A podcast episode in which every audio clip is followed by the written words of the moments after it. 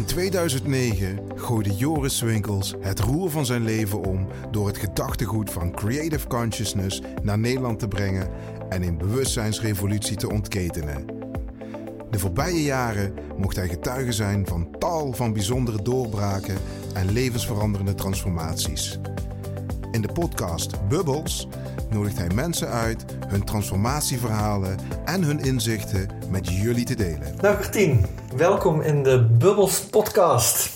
Dankjewel. En, ja, ik ken je nou, eens kijken, een jaartje denk ik of zo vanuit de training en daarna de OCS's die we samen gedaan hebben mogen doen. Ja, En het leek me eens leuk om een gesprek met jou te hebben over, ehm, ja, over de wereld van coaching. Ehm, maar voordat we daarover gaan praten, even een klein stukje achtergrond eh, van jou. Jij hebt een aardig cv opgebouwd eh, in de laatste 35, 40 jaar. Eh, toch? Ja, nou, ja. Ehm, met veel dingen die je gedaan hebt eh, in het onderwijs. Eh, even kijken, je hebt eh, een aantal verschillende studies vroeger, vroeger al gevolgd. Ja. Die gingen over onderwijs, eh, onderwijskundige, of hoe noem je het zelf? onderwijskunde en supervisiekunde. Ja. En daar heb je je master al gedaan, al eh, voordat eh, ik wist dat er masters bestonden, volgens mij. Eh, en eigenlijk tot vijf jaar geleden heb je daar voor allerlei eh, instanties gewerkt. Ja. Beginnend in de jeugdzorg, daarna in het onderwijs.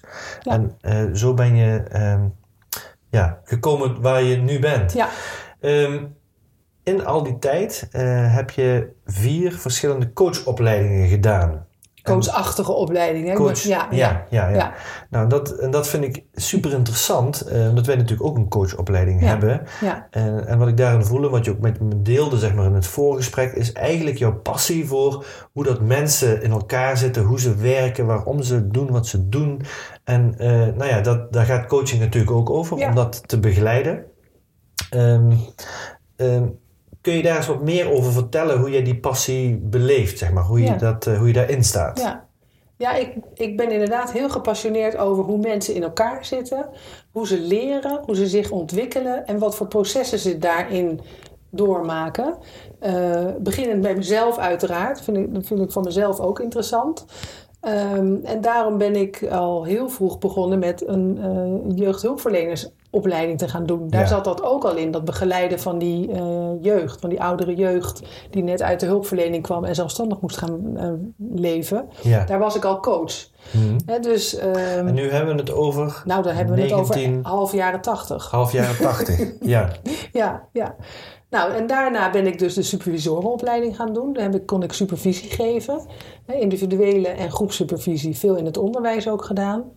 Eh, en daar ben je ook bezig met mensen zich te laten ontwikkelen in hun beroepen. Ja. In hun, eh, waar ze dan ook terecht eh, komen. Nou, daarna ben ik eh, ook in het buitenland gaan werken. Ook weer in het onderwijs, in Mhm. onderwijskundig werk. En ik heb eigenlijk naast mijn banen, zeg maar tot vijf jaar geleden, heb ik altijd, ben ik altijd zelf trainingen blijven geven, workshop blijven geven en coaching blijven doen. Ja. Alleen was ik daar niet zo heel erg, ja, dan werkte ik vier dagen in de week. Dus hoeveel tijd heb je dan nog nodig? En dan kan ik nog één of twee klanten hebben, hooguit. En dan stopt het. Ja. Dus dat deed ik er een beetje bij. Ja. Ja. Ja. ja. Dus eh, ja. En, en vijf jaar geleden heb je een onderzwaai gemaakt. Ja. Zeg je nu, eh, ga, ga ik, eh, ga ik het helemaal voor mezelf doen? Ja, toen En- ben ik door allerlei omstandigheden ben ik zelfstandig gaan worden. Dat wilde ik al een tijdje, maar dat, kwam er allemaal niet van. En nou, op een gegeven moment dan vallen alle stukjes bij elkaar. En dan, toen had ik het besluit, nu ga ik voor mezelf starten, ondernemer worden. En goed over nagedacht wat ik daarin ging doen. En het meest handig, want dan moet er, moet er natuurlijk ook geld verdiend worden, Ja. eh, was om daar dat onderwijskundig werk vooral te gaan doen. Ja. En daarbij ook eh, trainingen en workshops en coaching aan te Ja. bieden. Dus dat was een breed aanbod. ja. Dus als je kijkt van de laatste eh 30 jaar, 40 jaar, wat je allemaal gedaan hebt, dan gaat dat eigenlijk allemaal over het leren, Ja. Begeleiden, Ja. leren begeleiden van jong tot oud Ja. in onderwijsinstellingen. En, en nu doe je dat in Ja. je coachpraktijk. Ja, eh, en ben je eigenlijk de coachpraktijk aan het opbouwen. Hè? En de, vergroten. ja. Of aan het vergroten en, de, en de onderwijs eh, ja, support die je geeft, de interim dingen en de adviesklussen, om die af te bouwen. Wat te minderen. Ja, Ja, ik ja, wil, de verhouding was eh, zeg maar 20% coachen, 80% onderwijsadvieswerk, onderwijskundig advieswerk. En dat be- ben ik nu bezig om de, mijn coachpraktijk te vergroten. En ik wil dat onderwijskundig advieswerk niet helemaal kwijt. Dus eh, zo'n beetje 40, 60% of zoiets dergelijks daarvan te maken. Ja, ja, ja. Ja, Ik vind het eh, zeer inspirerend om te horen. Ik bedoel, je, zit er, je bent super fit, eh, denk ik. Hè? Tenminste, Ja, je vind er- ik. Ja, je een beetje en verkouden, maar- Vitaal, eh, hè, maar je begint wel nog eens een keer boven de 50. Hè? Ja. nog eens een keer met je eigen bedrijf ja op te gaan heb ik zetten. gedaan. Ja, Ja. ja. vond ik zelf ook wel stoer hoor, moet ik eerlijk zeggen.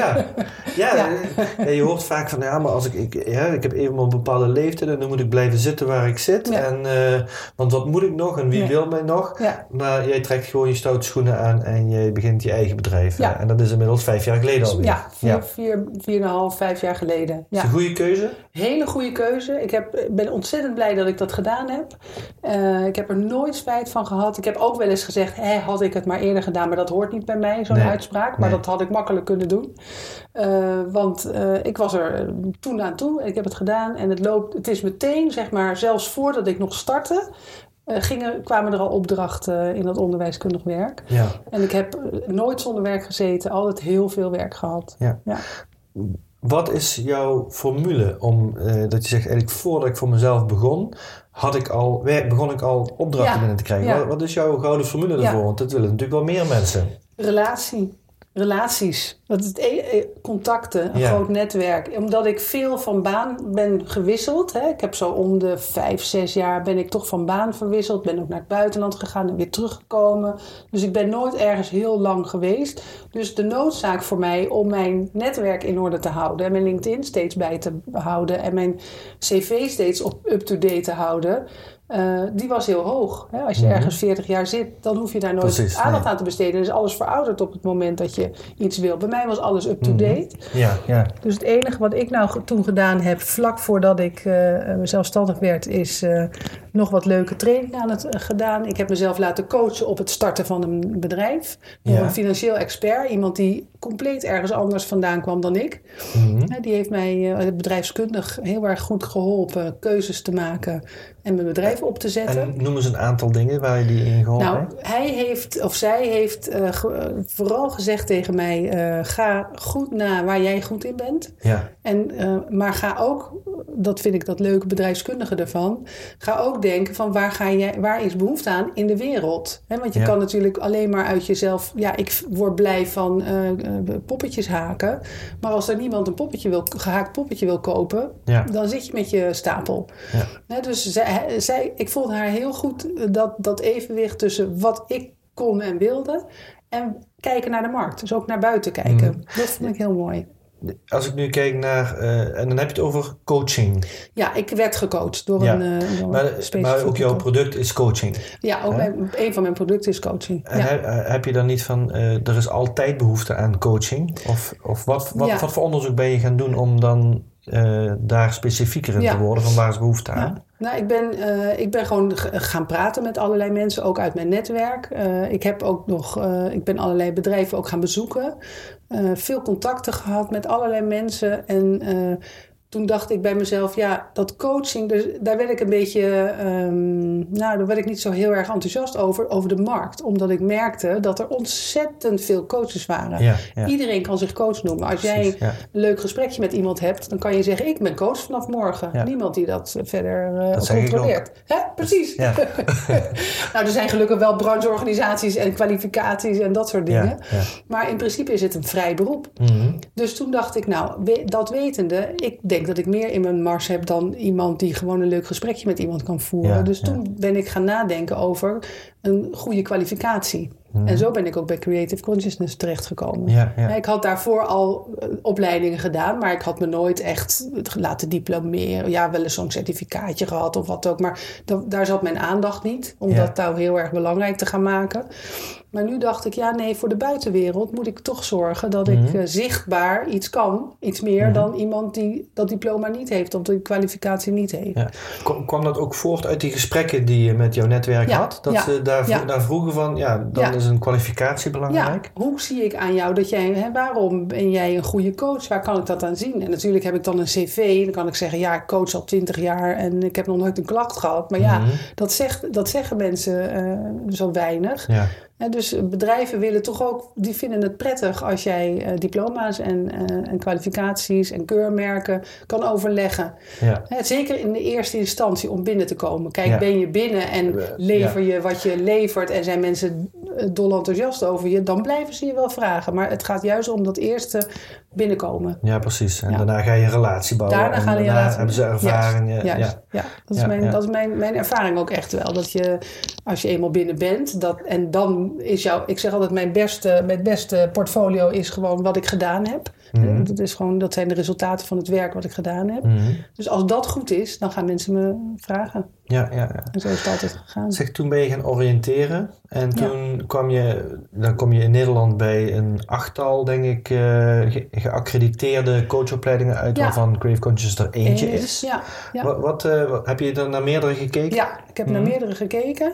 En waarom ik de Creative Consciousness uit heb gekozen, is omdat ik zelf ehm, echt vanuit mezelf ook behoefte had aan een eigen stukje persoonlijke ontwikkeling Ja. als coach. Mhm. Hè, dus nog niet zozeer dat ik dat nou zonder... Maar ik dacht, als ik coach ben, dan vind ik het heel belangrijk... dat ik zelf ook een stukje persoonlijke ontwikkeling daarin meemaak. Mhm. En dat had ik in andere coachopleidingen wat minder gevoeld. Mhm. Of het kan ook zijn dat ik er toen niet zo goed aan toe was, dat weet ik natuurlijk niet. Mhm. Maar eh, ik had, er, ik had er echt behoefte aan, die- dat stukje persoonlijke ontwikkeling.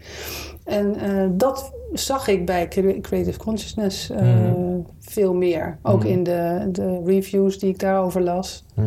zag ik dat dat, dat vooral eh, de aandacht had. Ja, de, de combinatie van de Ja. coachtraining met persoonlijke, Met persoonlijke ontwikkeling, voor jezelf. Ja, ja, dat vond ik een hele mooie combinatie. Eh wat ik dacht, ja, kijk, een timmerman heeft een koffertje met allemaal gereedschap waar hij zijn werk mee doet. Maar ik ben mezelf. Ik, hè, ben mijn, mijn gereedschapskist, dat ben ik. Natuurlijk met allerlei tools en, en hulpmiddelen en methodieken. Maar ja, ik zit het te doen. En Mhm. als, als er bij mij allerlei blokkades zijn of dingen waar ik zelf nog mee zit te worstelen of die, die ik projecteer of die onhandig er zijn, dan help ik de klant ook niet optimaal. Nee, nee. Zeg, en met al drie coachopleidingen op zak, plus jouw eh, achtergrond in het onderwijsadvies, eh, plus al de coachingachtergrond die had, plus 55 eh, jaren van ervaring, heeft die opleiding jou dan nog nieuwe dingen kunnen laten zien? Ja, zeker. Want ik heb hem, ik heb hem ingestoken als, pers- als persoonlijk. Ja. Dus, en ik, ik merk en weet, ik ben nooit uitgeleerd Mhm. als persoon. Dus als het daaraan raakt, en daar raakte het aan, dan leer je altijd. Mhm. Dus ik heb, ik, heb, eh, ik heb daar heel veel geleerd over mijn eigen eh, persoonlijke ja, manier waarop ik coach. Mhm. Ook een stijl en ook eh, wat ik daarin moeilijk vind of makkelijk vind. Of, Kun je eens wat benoemen daarvan? nou, ehm, wat ik bijvoorbeeld merkte is dat ik, dat is wel een mooi voorbeeld, dat ik voor Creative Consciousness was ik vrij strikt, ook door bedrijven vaak. eh, ja, was dat een beetje ingegeven, dat ik heel strikt zat te kijken van als iemand vanuit een bedrijf betaald wordt om gecoacht te worden, dan moet het ook over het werk gaan. Mhm. Dus als iemand dan eh, heel erg over iemand eh, privé of over een relatie, over moeder, vader, privéomstandigheden ging vertellen, dan voelde ik me altijd wat onrustig worden. Want dan dacht ik, voelde ik die, die werkgever een beetje over mijn schouder kijken. En denken van ja, maar betaalt diegene mij daar wel voor? Ja, ja, Hè? ja. Dus dat, dat dus Ja, dus dat gesepareerd. scheide ik Ja, heel ja, erg. Terwijl eh, na Creative Consciousness, omdat dat net een laagje dieper, vind ik, gaat, eh, is dat helemaal niet nodig om dat te scheiden. Want je bent met de persoon zelf bezig en dan maakt het helemaal niet uit waar die vandaan zijn inbreng heeft of zijn verhalen heeft. Het gaat om waar die op dat moment een vraag bij heeft. En als dat opgelost wordt of beantwoord wordt door hemzelf, dan gaat hij dat zowel in zijn privé als in zijn werk anders doen. Mhm. Ja, dus die, dat inzicht, dat had ik wel misschien verstandelijk, maar dat heb ik nou wat dieper. Mhm. Ik Ja, weet niet precies ja, hoe ik het ja. anders uit moet Ja, leggen. heel duidelijk denk ik.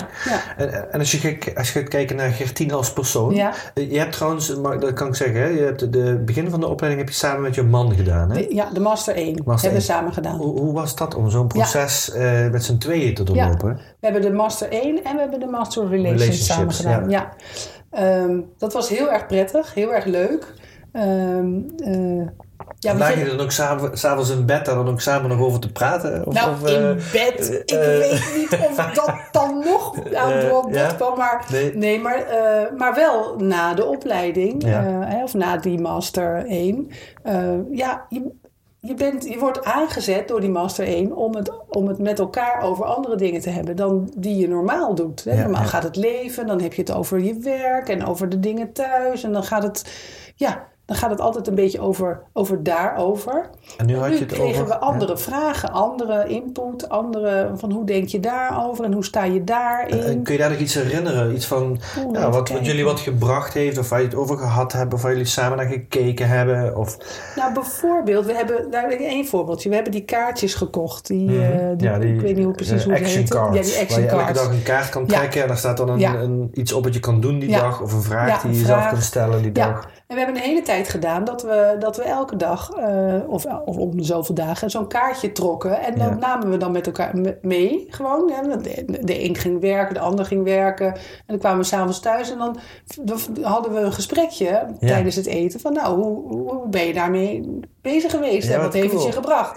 En dat is hartstikke leuk. Dat hadden we dus niet gedaan zonder dat we die ehm, creative consciousness gedaan hadden. Eh, heeft dat nog wat gebracht ook voor jullie relatie? Is dat, is dat, Vind ik wel, ja. Dat vind ik wel. Want als je op dieper niveau praat over dingen waar je niet zo snel zelf aan denkt. Hè, je Mhm. denkt er niet zo snel aan om, om dat soort vragen aan elkaar te stellen.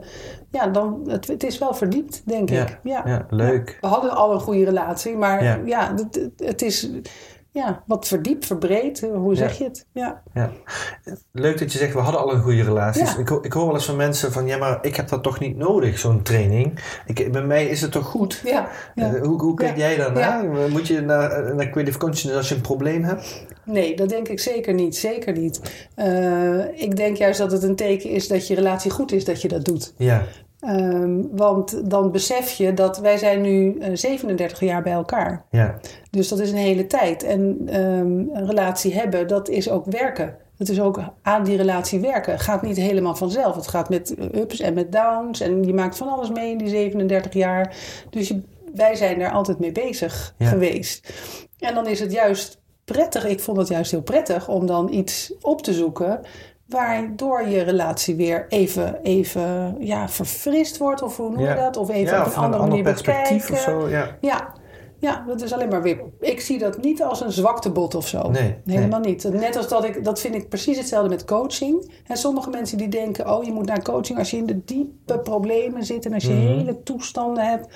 Dan denk ik, dat heb ik ook op mijn website gezet. Het is, het is nuttig als je denkt van, hé, hey, ja, ik kom zelf niet uit iets. Het hoeven niet drama's te zijn. Ja, ja. Ja, het hoeven ook geen trajecten van twintig keer te Ja. zijn. Wat, is wat is jouw website voor als mensen meer interesse hebben in jou? Oh, dat is wel leuk dat je het vraagt. Eh, dat is eh, crea- eh, cre- creatiecoaching.com. www.creatiecoaching.com. Ja, ja. Dus daar kunnen ze naar kijken. Ja. Zeg, en toen ben je zelf eh, de rest van de opleiding, eh, de co- Ja. heb je gekozen voor het coachpad hè, in eerste instantie. Ja. En ben je de coachopleiding gaan Ja. afmaken. Ja. Met jouw eh, je achtergrond van verschillende coachopleidingen, Ja. wat, wat, wat vond je nog uniek daaraan of wat, eh, wat viel je daaraan op? Of kun je daar nog iets over vertellen? Eh, nou, het, het extraatje wat de coachingsopleiding van Creative Consciousness brengt, is die bewustzijnspoot, zeg maar. Dat, Ja. dat bewustzijn. Eh, in een gewone coachopleiding zit dat ook wel wat, maar ik vond het bij Creative Consciousness echt veel eh, uitgebreider. Ja, dat, ook met die, eh, elke keer een inzicht, een bewustzijnscreatie, hè, zo, Ja, ik noem het zelf inzichten, Mhm. geven. ehm, En even, niet iedereen weet wat, dit- wat precies dit betekent. Ja, hè? Dus ja. eh, in de coachopleiding krijg je als coach een soort toolbox Ja. waar je zeg maar eh, inzichten die belangrijk kunnen zijn voor je ontwikkeling en voor Ja. je inzicht in jezelf, ja. eh, in bepaalde kleine modules Ja. meekrijgt om die ook aan je cliënten eh, te, ja, geven. te geven. Ja. En dat zijn er een stuk of tien. Mhm. Hè, soms, eh, ik ben nou eigenlijk ook bezig om dat een beetje uit te breiden. Om inzichten die ik zelf belangrijk vind of die ik veel merk bij klanten, om die ook te verzamelen. Mhm. En dat doe ik op verschillende manieren. Ik, doe, ik ben dus bezig met, die, met me- op mijn website een blog eh, Ja. elke maand te schrijven over een bepaald onderwerp waarvan ik denk, hé, hey, dat hoor ik. En dat hoor ik gewoon veel. Ja. En ik bijna dagelijks geef ik op eh, Instagram en, en eh, Facebook een inzicht. En dat is een echt inzicht uit mijn coachpraktijk. Wat, ik enig, wat ik natuurlijk anonimiseer. En wat ik misschien soms ook wel iets algemeniseer. Daar zet ik ook een vraag bij. Juist omdat ik denk, ja, die inzichten die iemand bij mij aan tafel heeft. Daar kan misschien iemand anders ook nog wat eh, Ja. aan hebben. Dus eigenlijk hoeven mensen helemaal niet die actioncards te kopen die jullie gebruikt hebben. Ze Kunnen gewoon jouw eh, Ja. Instagram volgen. Ja, zouden ze kunnen en doen. Die heet eh, hetzelfde als de website? Ja, dat is gewoon mijn naam. Ja, dat kunnen ze gewoon makkelijk oh, jouw, vinden. jouw naam Ja, zelf, gewoon Gertien Voornerot of Creation.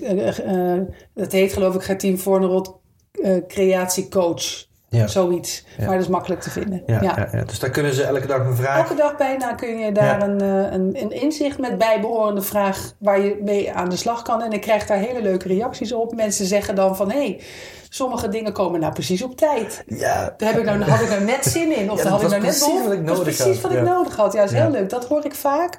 En ook eh, dat mensen zeggen van ja, dan, dan, ze reageren niet altijd, maar ook wel eens mondeling. Dan zeggen ze van, eh, nou, dan heb ik die, die, eh, die, die vraag heb ik de hele dag een beetje bij me gehad. ja. Nou, dat vind ik gewoon hartstikke leuk, want daarin ligt ook mijn passie om mensen zich te laten ontwikkelen zelf. En nou, vind ik geweldig. Ja, Ja. leuk, leuk. Ja. Ja. Ja. dus die, de, de bewustzijnstak, de bewustzijnsontwikkeling en de inzichten die je vervolgens als coach daarin meekrijgt om ook weer aan anderen te geven. Dat is voor jou een van de pareltjes, Ja, dat is zo een van de paaltjes. Mhm. Ja. Ja. En ik, ik kijk ook altijd, gisteren had ik ook een coachgesprek met iemand. En ehm, daarin leek hij, hij te denken dat ik dan ook alles goed doe, omdat ik coach ben. Dat ik nooit meer vragen zou hebben. Dus dat Ja. heb ik, die droom heb ik snel even uit de wereld geholpen. Want het is eigenlijk zo, dat zei ik toen ook tegen hem. Altijd als ik coach en iemand krijgt een inzicht, dan heb ik dat inzicht ook. Ja. Ja. En dat vind ik gewoon heel leuk. Ja. En dat heb ik dan wel via de klant. Maar ik kijk dan, ik hoor het ook. En ik denk dan ook altijd even van hoe zit dat nou eigenlijk bij mij? ja. En dus ik groei er ook van. Leuk. Dat vind ik ook leuk. Ja, eh, ja. ja. Leuke samenwerking. Ja. Ehm, in de opleiding zitten nog een aantal dingen die denk ik uniek zijn voor de opleiding en Ja. niet, zo, niet echt te vergelijken zijn met andere opleidingen. Ehm, zijn er nog dingen die jou daarin opgevallen zijn? Ehm, ja, ik, wat ik vond is dat er, maar dat kan nogmaals, hè, want de opleidingen die jij noemt, dat is in een tijdspanne van half jaren tachtig tot nu. Tot hè? nu? Dus ja. ik was toen ook jonger en anders. Hè? Dus Ja, het, het is ook maar niet zomaar gezegd dat die opleidingen die ik toen gedaan heb, dat ik die nu nog goed eh, me herinner en ook goed op waarde kan schatten. Maar wat ik in ieder geval van Creative Consciousness echt heel prettig vond, is dat je echt goed diep je eigen ontwikkeling ging bekijken. Dus Ja. eh, hoe sta je eh, ten opzichte van bepaalde die energie? Hè, misschien ook een beetje moeilijk uit te leggen in zo'n podcast, Mhm. Ja. hè, maar je hebt het dan over energiestaten. Je, je bronenergiestaten die je in je lichaam ervaart. Hè, de, de, de actie-energie, ik wil een actie. Of de meer zen-energie van alles is goed. Of de mineur-energie, eh, wat een gevolg is van die expressie-energie niet te uiten. ja, Ja. Dat bedoel je, die ja dat die eh? bedoel ik. Nou, dat, is, dat is, had ik nog nooit ergens anders eh, gezien. En eh, misschien heb je er wel eens wat over gelezen in theorie. Maar wij hebben het gewoon allemaal ook doorvoeld en meegemaakt en daarmee bezig gegaan. Zodat je het zelf ook weet voordat je eh, er met een klant Ja, ja. mee bezig gaat. Het is grappig dat je dat zegt, want toen ik, voordat ik Creative Consciousness naar Nederland haalde, werd ik gecoacht door een Creative Consciousness coach. En exact ook dat was de eerste sessie met die energievormen. Ja. En toen dacht ik, dit is zo anders dan Ja. alles wat ik tot Ja. nu toe gedaan Ja. heb. Eh, ik wil daar meer over weten. Ja, ja. Het is interessant. En ik merk ook, hè, want ik mix ook nog wel eens andere eh, theorieën. Hè, want ik zit bij die ICF, doe ik ook wel eens een workshop en daar hoor ik weer iets moois. En dan denk ik, oh, dat kan ik ook wel weer gebruiken in mijn coaching. En maar ik merk dat, dat dat soort dingen mensen gewoon heel interessant vinden om dat bij zichzelf eens te onderzoeken. En dat het hun helpt om eh, verder te komen. ja. Ja, is, je gaat net, ik vind zelf dat je net een laagje dieper eh, bezig gaat met bewustzijn eh, dan, dan als je iemand eh, ja, beter laat functioneren op zijn werk bijvoorbeeld. Of beter met werkdruk om leert gaan. Door middel van allerlei methodes kan je dat iemand natuurlijk aanleren. Maar ja, ik vind dat, dat ik dat wat ja, fundamenteler aanpak, zeg maar ja. de mens zelf daarbij betrek. Hoe Ja. zit je nou in elkaar? En, gaan, en ik doe daar niks in. Ik ben geen therapeut. Hè, maar de persoon, daarom ga ik ook nooit te ver. Want ik stel alleen maar vragen. En de persoon zelf gaat op onderzoek uit. Ja. Of niet. ja. En als hij dat niet doet, is het ook goed. Ja. Hè, dus ik dwing of push niks. Ja, ja, ja, dus daarvoor kan ik ook nooit te ver gaan daarin. ja. Nadat je de opleidingsdagen afgerond hebt, Mhm. dat, eh, dat zijn er in totaal dan 16, hè, Ja. met, eh, eh, heb je de, de periode dat je het examenpakket eh, gaat doen en dat je examentraining en de coachtraining, nou die coachvaardigheden, die, eh, dat had je natuurlijk denk ik al heel ja. veel. Ja. Ehm, zijn daar nog dingen in die je zegt van nou dat vond ik eh, ook de moeite waard om te benoemen? Vooral wat ik heel leuk vond was, eh, eh, om, omdat ik al die jaren heb ik gecoacht, maar Ja. wie kijkt er eens een keertje over mijn schouder mee in mijn coachgesprekken? Nooit iemand. Ja, dus wat ik erg fijn vond en waar ik erg van genoot, was eh, dat ofwel jij hè, Ja. als, als assessor, ofwel andere collega's, peers noemen ze hè, andere coaches in opleiding, eh, met mij meekeken. Dus coachgesprekken naluisterden en daar ook feedback op eh, gaven. ja. Nou, dat vond ik geweldig, want dat had ik natuurlijk in al die jaren nog nooit eh, Nee. gehad. En Wat heb je daaruit geleerd? Nou, ik, ja, klinkt misschien een beetje arrogant, maar ik, ik, hoorde wel altijd goede verhalen. Hè? Dus ik vond het leuk om bevestigd te worden in dat ik het goed kon. Dat ik, Mhm. dat, dat ik goed ben in coaching. En dat is ook wat waard, vind ik, om eh, mijn zelfvertrouwen daarin eh, goed eh, te hebben. Ehm, ja, en, en er zijn allerlei kleine tips waar- waardoor ik wel beter ben geworden. Bijvoorbeeld, wat ik een hele mooie vond, die- ik tijdens dat examenpakket heb eh, ontdekt. Dat is die, ehm, dat je echt een, jullie noemen het holding space. Ik Ja. probeer altijd eh, heel erg een Nederlands woord daarvoor te Ja. bedenken. Ja. Maar het is in ieder geval de ruimte die je hebt eh, met de klant. Mhm. En waarin je dus werkt, om de- je daar heel bewust van te zijn. Ja, En om heel de tijd te kijken, is die ruimte eh, veilig? Is die, eh, is die zodanig dat iemand eh, zich gaat ontwikkelen? Is, is, gaat, is die ruimte zodanig dat iemand zich goed voelt en prettig voelt om eens goed naar zichzelf te kijken? Mhm. Om eerlijk te zijn daarin. Mhm. En daar kan je als coach heel veel in doen. Mhm. ja, ja. Je kan, Zeker. daar, je kan die veiligheid heel erg verhogen Ja. door je reacties. Of juist niet te reageren. Mhm. Ja, mooi. Ja. Mooi, mooi. hey, ehm, nou goed, die opleiding die is eh, afgerond Ja. hè, met vlag en wimpel geslaagd. hè, coachopleiding nummer 4. Ja. en nu, hoe, hoe ziet de komende jaren voor jou eruit eh, Ja. in de coachingindustrie of Ja. wat je doet? Nou, ik ben nu dus bezig om die coachpraktijk te vergroten. Ik had eh, na mijn, of tijdens de opleiding had ik bedacht van nou, als ik nou eens van één klant gemiddeld naar vijf ga, nou dat had ik vrij snel. En nu ben ik bezig van die vijf naar de tien. En ik heb er nu op dit moment zeven. Ja, Dus dat lukt ook. ja, Eh, dus het, het leuke is dat ik, of het prettige is dat ik probeer om eh, meerdere organisaties eh, te krijgen die mij vragen. Ik heb nou één organisatie waarbij ik ook een soort preferred supplier ben. Hè, dus daar krijg ik voortdurend klanten van. Mhm. En ik heb er nu sinds vorige week ook nog twee andere organisaties bij. Dus ik heb nu drie organisaties die mij kennen en die me dus terugvragen. ja, En dat is natuurlijk prachtig, want dan hoef ik niet elk, elk persoonlijk coachingstraject te acquireren. ja. ja, ja precies. En eh, dit, dit zijn ook instanties die je al in jouw netwerk had. Eh, ja, ja, eh, ja, die had ik alle Mhm. drie in mijn netwerk. Nee, de- twee had ik in mijn netwerk. Mhm. En die derde, dat vind ik nou leuk dat dat nu gaat werken. Maar daar heb je wel geduld bij nodig. Dat is zo via via. Iemands vrouw was de man van, of de vrouw van iemand die ik ging coachen. En die had mooie verhalen gehoord. En die heeft dus gezegd op de bank thuis van... Oh, ik heb gehoord dat eh Gertien Vornerot een goede coach is. En dus ik kreeg een, een, een telefoontje van... Ik had nog nooit van gehoord van die organisatie. Ja, ja. Ehm, Dus dat vind ik heel mooi. Dat Maar je richt je dus op organisaties, zodat Ja, je niet elke keer de, opnieuw de acquisitie Ja. moet doen. Ik denk Ja. dat dat een interessant of een belangrijk punt is voor coaches, maar misschien überhaupt voor mensen die voor zichzelf Ja. beginnen, Ja. om dat onderscheid te zien. Hè, dat als je eenmaal één bedrijf of organisatie hebt waar je een soort preferred supplier voor bent en dat loopt, dat dat een hele andere energie voor nodig is dan elke cliënt of klant opnieuw eh, te acquireren. acquireren. Ja. Ja. je moet je wel altijd heel erg bewust zijn van je kan ook weer uitraken. Ik ben nu in bij één of twee of drie organisaties ben ik ineens in. Mhm. Dan, eh, eh. A, je moet ook goed werk leveren, want anders gebeurt het niet. Ja. Als mensen niet tevreden zijn, gaan ze je nooit meer terugvragen. Dus je moet ook echt goed werk leveren. En ten tweede moet je je ervan bewust zijn dat je ook weer uit kan raken. Dat Ja. kan een tijdje zo gaan, maar op een gegeven moment komt er weer een andere zoals ik. En dan is die weer ineens de preferred supplier. Mhm. Dus het is een vrije markt. Ik vind dat zelf heel erg leuk.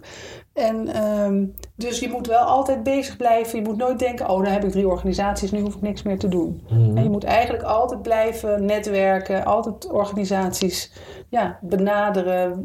Je moet gewoon vertellen dat je er bent. Mhm. Als je, daar begint het mee. Als mensen niet weten dat je er bent, kunnen ze ook nooit besluiten om je te vragen.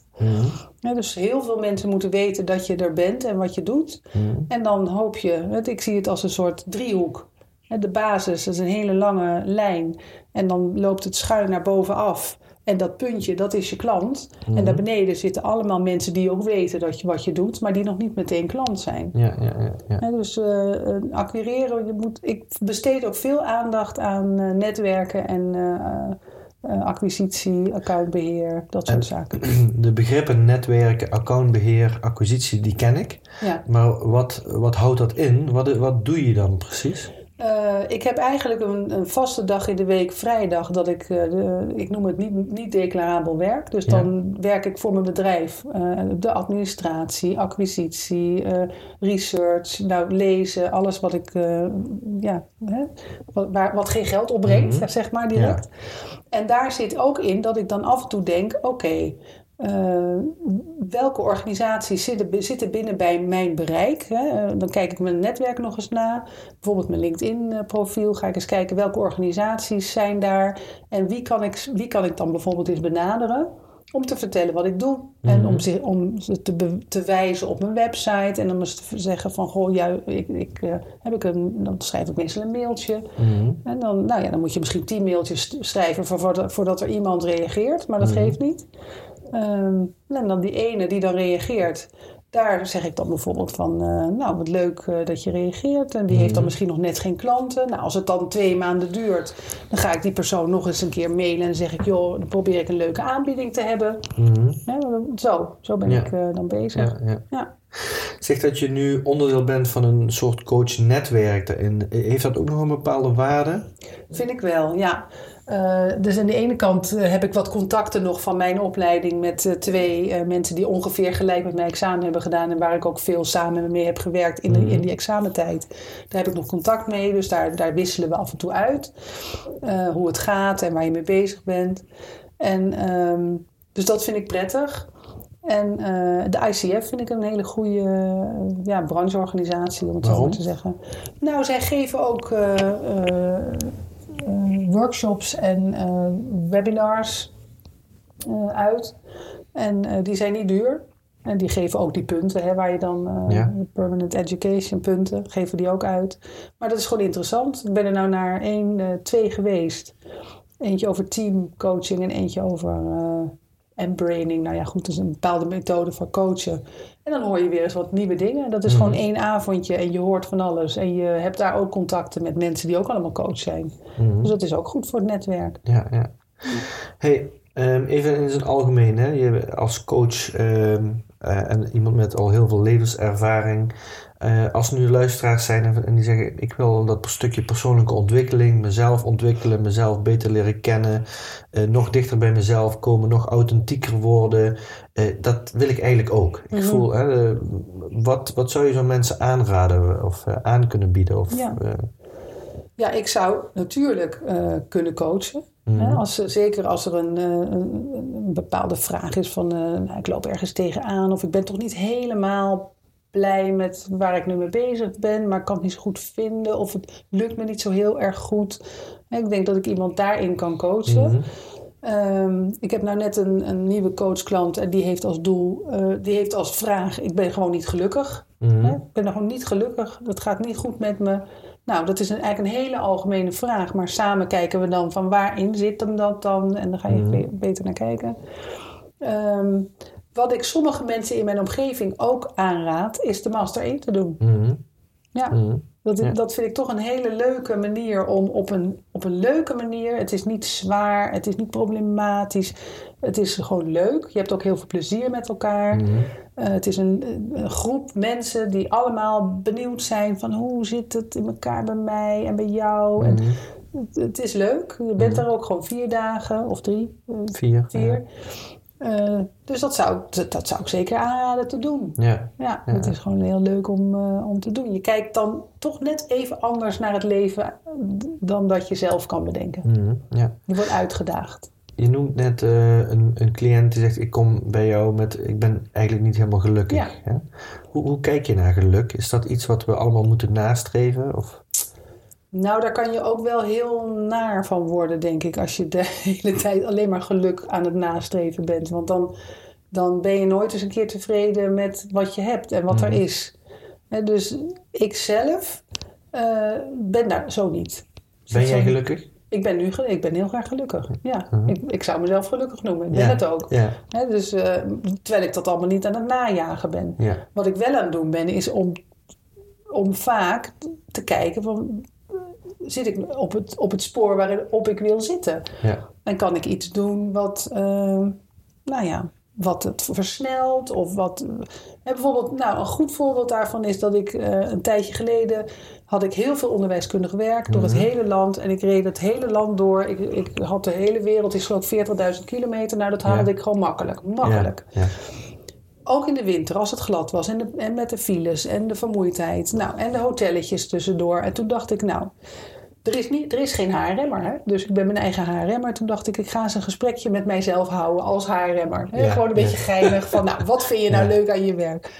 En toen dacht ik, ja, maar dat reizen, dat vind ik niet leuk. En ik word toch steeds eh, een jaartje ouder en het wordt glad en het wordt winter. En ik vind het niet leuk als ik daar zo meteen eh, de dupe van word. Ja. Dus ik dacht, ik wil wat minder reizen. Nou, dat is dan zo'n zo'n idee wat ik in mijn hoofd krijg. Toen dacht ik, wat, wat kan ik dan doen? Nou, dichter bij klanten zoeken. Ik ben lid geworden van de eh, ondernemersvereniging van de gemeente. Ik ben hier vrijwilligerswerk gaan doen in, het, in mijn eigen dorp. Zodat ik wat meer mensen leer kennen. Dus ik ben mijn netwerk, ben ik wat dichter bij huis eh, gaan zoeken. En daardoor dingen waar je minder gelukkig van werd, om Een elimineren. beetje, een beetje, uit, een beetje verder van mijn weg. Hè? Ja. Dus dat, dan probeer ik dat reizen wat te verminderen en wat klanten wat dichterbij te krijgen. En dat, gaat, dat lukt aardig. Mhm. Dus nou, dat soort dingen ben ik dan mee wel mee bezig. Ja, Hè? ja. Dus nog voordat ik er echt ongelukkig van word, ben ik eigenlijk al, al aan, het, aan het bijsturen, want ik was er niet ongelukkig van. Ja, ja, ja. Ehm, ik hoor mensen wel eens zeggen, ik, ik volg mijn hart. En, eh, en ik hoor anderen wel eens zeggen, ik, eh, ik heb een beetje een conflict tussen mijn hart en mijn hoofd. Hoe, hoe, eh, hoe kijk je naar jezelf als het gaat om je hart en je hoofd en wat jij volgt daarin? Als, het echt, als het er echt om gaat, volg ik mijn hart. Mhm. Ja, als, ik, als het echt belangrijk is, dan volg ik mijn hart. En dan komt mijn hoofd vanzelf mee, lijkt het wel. Ja, En hoe weet je dat je je hart volgt? En ik vraag niet alleen hoe weet jij het, maar als coach ook. Ik kan me voorstellen dat mensen graag meer hun hart willen volgen. ja. Maar hoe weet ik dat ik mijn hart aan het volgen ben? Hoe doe ik dat, mijn hart volgen? ik denk dat je dan eh, heel goed bij jezelf na moet gaan wat je echt wil. Mhm. Wat je echt wil. En dan de, de, de mitsen en maren even parkeren. Dus wat, oh, maar ja, ik wil dat wel, maar dat is niet te betalen. Of nee, maar ik ben al te oud. Of wat, ik ben al te jong. Of al die mits en maren zou je eigenlijk even moeten parkeren, weg. Want misschien komen ze later best wel weer eens van pas hoor, die mits en maren. Je hoeft ze niet helemaal door de wc te gooien, maar... Want de mits en maren is eigenlijk je hoofd. Dat is een beetje je hoofd. Ja. En je hart. Mensen die. die eh, eh, ja, dus ik zou eerst zeggen: ga eerst eens gewoon helemaal los op wat je echt wil. Ja. En dan kan je altijd die mits en maren er nog bij betrekken en zeggen: oké, dat is wat ik wil. Want dat had ik natuurlijk ook. Ondernemer zijn. Ik wil heel graag ondernemer zijn. Had ik ook van alles bij kunnen bedenken. Ja, maar ik ben te oud. En het, het was toen nog crisis. Ja. Ook nog eens. Dus nou ja, wie gaat er nou in de crisis een onderneming starten? Weet je, al die mensen maar heb ik weggezet. En ik dacht van nou, ik ga eerst helemaal dat voelen dat ik ondernemer wil zijn. Dat wilde ik echt heel graag. En toen ben ik wel gaan kijken met mijn hoofd en met Ja. de coach. Van oké, wat is verstandig om Ja, te doen? ja. En toen ben Is ik het gaan doen. Is het dan dat je zeg maar de richting eigenlijk bepaalt met je hart? Dat denk ik, En dat je dan vervolgens je hoofd erbij gaat gebruiken om daar geen gekke dingen in, in te... En om het mogelijk om te het maken. Ja. Ja. En eigenlijk je buik, gek genoeg. Hè, je, ja, ik noem het maar je buik, maar dat, dat, dat komt ook weer door een van de methode. eh, om het dan te doen. Dus ik heb het idee, met je hart geef je de richting aan. Wat je echt wil, waar je blij van wordt, waar je, waar je, waar je, waar je warm van wordt. Hè, dat soort woorden. Dan ga je met je hoofd kijken van, nou, wat kan ik creëren? Wat kan ik bedenken om het mogelijk te maken? Hè, dat, daar zit je hoofd volgens mij heel erg vol van. Van allemaal ideeën. En daar Ja. kan je ook lekker mee eh, brainstormen. Nou, dan heb je het allemaal leuk op papier en heb je nog niks. Dan heb je nog wat nodig, namelijk de actie. ja. En dat noem ik altijd even de buik. En dan ga je dus met je buik ga je het doen. Wat je, De buik is ook het centrum van die bronenergie waar we van die kracht, over hè? hadden. Ja, van die kracht, ja. ja. Dus je moet ze alle drie heb je ze nodig. Je kan niet zonder de een of de ander, denk ik. Ja, ja, ja. Heb je in je coachingpraktijk eh, ook wel eens dingen meegemaakt van, dat je dacht van, oeh, dit vind ik wel heel lastig, dit vind ik heel moeilijk of confronterend of Ja, dat je ja, zelf een beetje van, kan ik dit, wil ik dit of Ja. eh, eh, situaties? ja, heb ik wel eens. Niet vaak, maar in- nou toevallig eh, niet zo heel lang geleden had ik een situatie waarbij een klant vertelde over een familielid die criminele dingen deed. Hmm, mhm. En waar zij ook dichtbij was. En toen dacht ik, oh, dit wil ik helemaal niet weten. Dat vond ik zo lastig. En dan dacht ik van, hé, nou weet ik iets. Bah, moet ik het dan ook zeggen? En toen heb ik me er ook in verdiept. Hè. Dan heb ik ook wat eh, consulten. Dat doe ik dan. Hè. Dan ga ik eerst kijken van, nou, wat staat er allemaal in de Code of Conduct? En waar ben ik aan gehouden? Code of Conduct is De van de ICF, gedrags- de gedragscode. Ja, gedragscode, Eh, ja. eh, ja, een soort bijbel voor coaches. Ja. En richtlijnen van hoe je zal, best kan handelen Ja, in situaties. In allerlei situaties. Die kunnen heel erg helpend zijn in zo'n geval. Nou, die was ook een beetje dat ik dacht, nou, ik weet het nou nog niet. Nou, toen heb ik gewoon een aantal ervaren coaches eh, geconsulteerd. En Mhm. daar heb ik gewoon een, een situatie voorgelegd en gezegd van, nou, wat zou je nou doen? En die hebben gewoon meegedacht met mij. En dat is heel mooi van peer ja, consulting. Mhm. Dat je dan eventjes iemand kan bellen en... ehm, nou, Mhm. dan ben ik eruit gekomen. Toen heb ik gewoon iets bedacht wat ik eh, zou doen. Leuk, Ja. leuk, leuk, leuk. Dus nooit, eh, mijn advies is ook nooit blijven eh, in, ro- rondtollen in je eigen eh, twijfels. Gewoon Ja. eventjes even iemand bellen waar je vertrouwen in hebt. En desnoods twee mensen als je denkt ik wil een second opinion. Ja. Gewoon even mee laten denken. Want dan kom je er op een gegeven moment zelf wel uit Ja. wat je doen moet. Even een hele andere vraag. Ehm, je zei stra- straks, ik ben 37 jaar, hebben we nu een relatie. Ja. Wa- Wat is, het, de- wat is de gouden formule voor 37 jaar eh, een relatie hebben? Oh, daar was ik al bang voor. Want ik dacht, ik zeg wel eens tegen Jan, strakjes worden we opgesloten en in een hok gezet. En dan mogen mensen ons gaan bekijken omdat we zo'n lange relatie hebben. Ja. Een soort dierentuin. Maar ehm, nou ja, kijk, liefde is natuurlijk de eerste. Als Ja. dit er niet is, is er niks. Hè? Ja. Dus er, er moet liefde zijn, heel veel liefde. Ehm, om ook dingen aan te kunnen die wat minder... Je hebt ook wel eens mindere tijden, dat je het allebei druk hebt... of eh, niet goed in je vel zit, of allebei niet goed in je vel zit. Ja. Wat nog moeilijker is. Ehm, nou, die periodes, daar moet je ook doorheen. Of daar wil ik ook doorheen. Hè? Niet bij het eerste de beste tegenslagje denken... oh, oh, paniek, uit elkaar. Dat, dat vind ik wel een, eh, een ding wat wij hebben gedaan. Gewoon Mhm. ook eens even doorzetten en eh, nou, met elkaar praten. En het is ook een natuurlijk proces. De dingen gaan nou eenmaal zo. Hè? Weet je, ja. maak zo'n golfbeweging voor de niet-kijkers. Ja. Je maakt nu een golfbeweging met je handen. Ja, Ja. het zijn golfbewegingen. Ja. Ja. Grappig. Dat is ook een natuurlijk proces. Dat kan niet altijd joepie zijn in een relatie. En het is ook niet altijd ellende. Ja. Nou ja. En op een gegeven moment voel je natuurlijk wel aan. Ik heb eerder, toen was ik wel heel jong natuurlijk, wel een relatie gehad waarbij je dus aanvoelt van dit is niet goed. Nou, dan is het ook echt niet goed. Nee, maar eh, nee. Ja. Als de liefde er is, dan is die er. Liefde. Liefde, Ja. de sleutel tot alles. Dat vind ik wel, ja. Ja, ja. Ehm, ik heb nog een aantal bubbelvragen voor je. Oh ja, dat had ik me een beetje op voorbereid. eh, ja, en de, de eerste bubbelvraag die gaat over dat wij als mensen eh, vaak in bubbels zitten. Eh, bubbels van overtuigingen of Ja. een wereldbeeld of een beeld van jezelf, dat de wereld of jezelf een bepaalde manier is. En dat er dan een, een gebeurtenis in je leven of een, een bewustzijnstraining of een, of een vervelende gebeurtenis en dat er in één keer dat die bubbel springt. Mhm. Als je terugkijkt naar jouw leven of de laatste tien jaar of zo, wat, wat zijn bubbels die jij kan herkennen in jouw leven? Ehm, Die gesprongen zijn dan, hè? Die, nou, van tien jaar geleden, maar niet, maar verder Ja. terug. ja. Ik heb wel verder terug, want ik was vroeger, eh, en dan echt voor mijn twintigste, was ik heel erg onzeker. Mhm. Echt super onzeker. Dus eh, op een gegeven moment ehm, merkte ik, dat merkte ik in mijn privéleven en dat merkte ik ook in bijvoorbeeld mijn opleiding, toen, waar ik toen zat, eh, dat ik dus heel goed juist met mensen kon omgaan en dat ik heel goed groepen mensen aan de, aan de gang kreeg en een beetje leiderschapachtige dingetjes, eh, eh, dat ik dat kon. ja. En ja, dat was een soort bubbel. Dat inzicht had ik ook ineens. Ik, ik herinner me dat ook nog echt, dat ik dat had.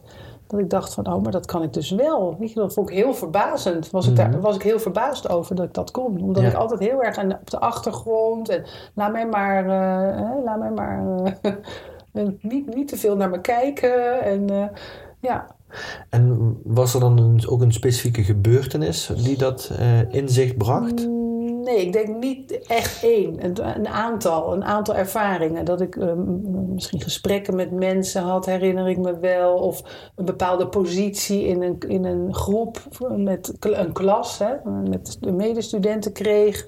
Dat ik dacht, god, dat ze dat in mij zien. Ja. Weet je wel? Zo heel verbaasd. Ja, dus door feedback eigenlijk. eh, Eigenlijk wel. Ja, eigenlijk was het de spiegel die andere mensen mij eh, gaven. ja, Ja. ja. Ja. Ja, dat is op zich ook, eh, denk ik, een van de meest krachtige dingen natuurlijk om bubbels te doorprikken. Ja. Is om open te staan voor feedback. Hè? Dat is, Ja.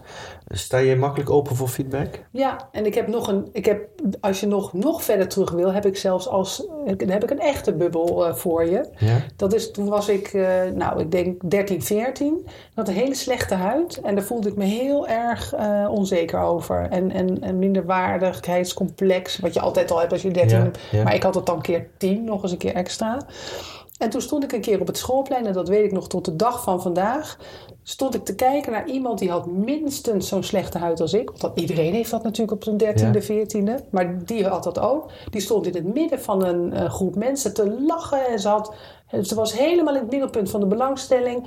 En toen weet ik nog dat ik dacht, oh, zo doe je dat dus. Mhm. Nou, toen was die bubbel gebroken. Ja, ja, dus dat ja. weet ik van toen. ja. Ja, En is dat ook iets wat, eh, wat in je leven je bijgebleven is? Ja. Als zijnde dat als je iets niet kan of iets denkt dat je iets niet kan en je ziet iemand die dat wel doet, ja eh, dat je, oh maar als die dat kan, dan dan kan ik, dat ook. Ja, ja. Is het zo dat eigenlijk alles wat iemand kan, een ander ook kan of kan leren? Nee, want ik was natuurlijk, ik was natuurlijk gefocust daarop. Ik- en degene die naast mij zit, heeft dat meisje waarschijnlijk helemaal niet gezien. Ik zag haar, want ik had die vraag. Ik Ja. had die behoefte, kennelijk, om daar iets in te leren of iets in te, weten te komen. Ja. Ik zag haar. Ja, En ik heb gedacht van, oké, als zij dat kan, kan ik dat ook? dan kan ik dat ook. Ja. Dus toen was ik mijn onzekerheid kwijt. Ja, Ondanks mijn slechte huid. bijzonder. Want- ja, ja. ja. dat weet ik nog heel goed. Ja, dat was echt een bubbel. ja. Ja. Dat is wel grappig. Ik heb, ik heb, ik heb zoiets ooit gehad met, eh, met mijn gewicht. Toen ik nog een tijdje zwaarder was dan dat ik nu ben. Eh, en dat ik daar ook heel onzeker van werd. Eh, en dat ik inderdaad iemand die nog veel zwaarder was, dan eh, stond ook te lachen en in het middelpunt van de aandacht. En ik, ja, het, het ligt helemaal niet aan. Dat is iets wat we onszelf Precies. aanpraten. Ja. Ja. Ja, Ja. het is eh, iets heel anders. Mooi, hè? Ja. Grappig. Leuk, ja. hè? Ja. Hey, de tweede dubbel, bubbelvraag die gaat over de bubbly energy, de, Oh, ener- de energie van binnen. Eh, hè, eh, in de gedachte dat het fijn is om veel energie te hebben en om levendigheid te ervaren. Eh, wat, wat brengt jouw levendigheid?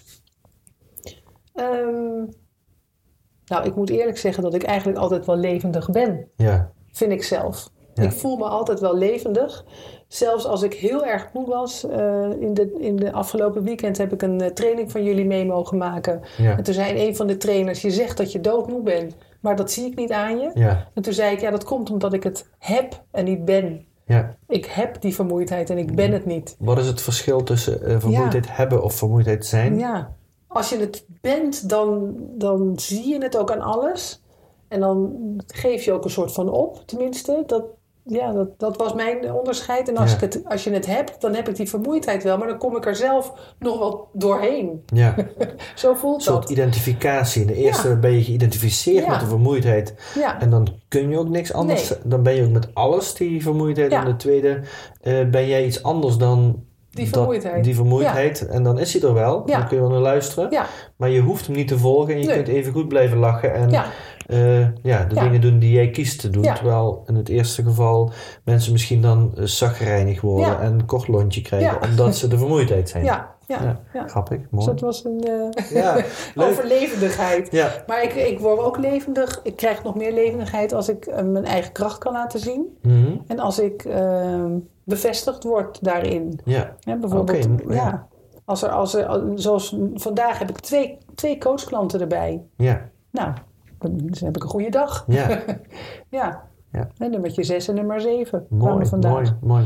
En het eerste wat je zei ook, dat- om jezelf te kunnen laten zien. Ja, dat, dat, ik, ik geloof daar ook in dat, dat, eh, dat we onszelf niet vaak volledig durven te laten zien. Nee. Of niet vrij zijn om, om onszelf te laten zien. Nee. En dat, dat dat een enorme stop of deksel op onze levensenergie Ja. is. ja, Ja. ja. Dat zie je ook in, in- ik heb dan de kinderen van 4 en 6, maar het moment dat, die- dat je die zichzelf kunt laten zijn, nou die hebben echt geen energietekort. ja Maar het moment dat, ik- dat ik ze in een hokje stop en dat ze even moeten doen wat ik vind, dan zie je dat. ja, Ja, ja, ja, ja. In eerste instantie de rebe- rebellie, maar daarna weg-energie. Weg-energie. Ja, ja, Ja, grappig, grappig. Ja, leuk. Hey, en de laatste bubbelvraag die gaat over eh, het eh, proosten, de bubbels. eh, die gaat over, nou, als je terugkijkt naar jouw leven, of ook weer de laatste vijf of tien jaar of wat dan ook. Wat, waar ben je echt trots op, op van jezelf? Nou, waar ik trots op ben, dat is dat ik in vier jaar tijd mijn bedrijf zo goed heb opgezet. Ja, Echt gewoon helemaal alleen. Ik heb alle keuzes zelf gemaakt en daar geniet ik ook enorm van. Ik ben gewoon mijn eigen CEO en eh, ik ben daar gewoon trots op. ja. Ja, Nou, super. ja. Gertien, ik vond het hartstikke leuk om eens met jou te babbelen hier Ja. in Bubbels. Eh we gaan elkaar nog zeker tegenkomen. Eh, ja, en voor nu, dankjewel. Oké, graag gedaan. Ben jij ook toe aan een bruisender leven of een bubbelende business en denk dat Joris daarin kan helpen? Bezoek dan onze website. Neem contact op via www.bubbels.cc. Tot de volgende bubbels.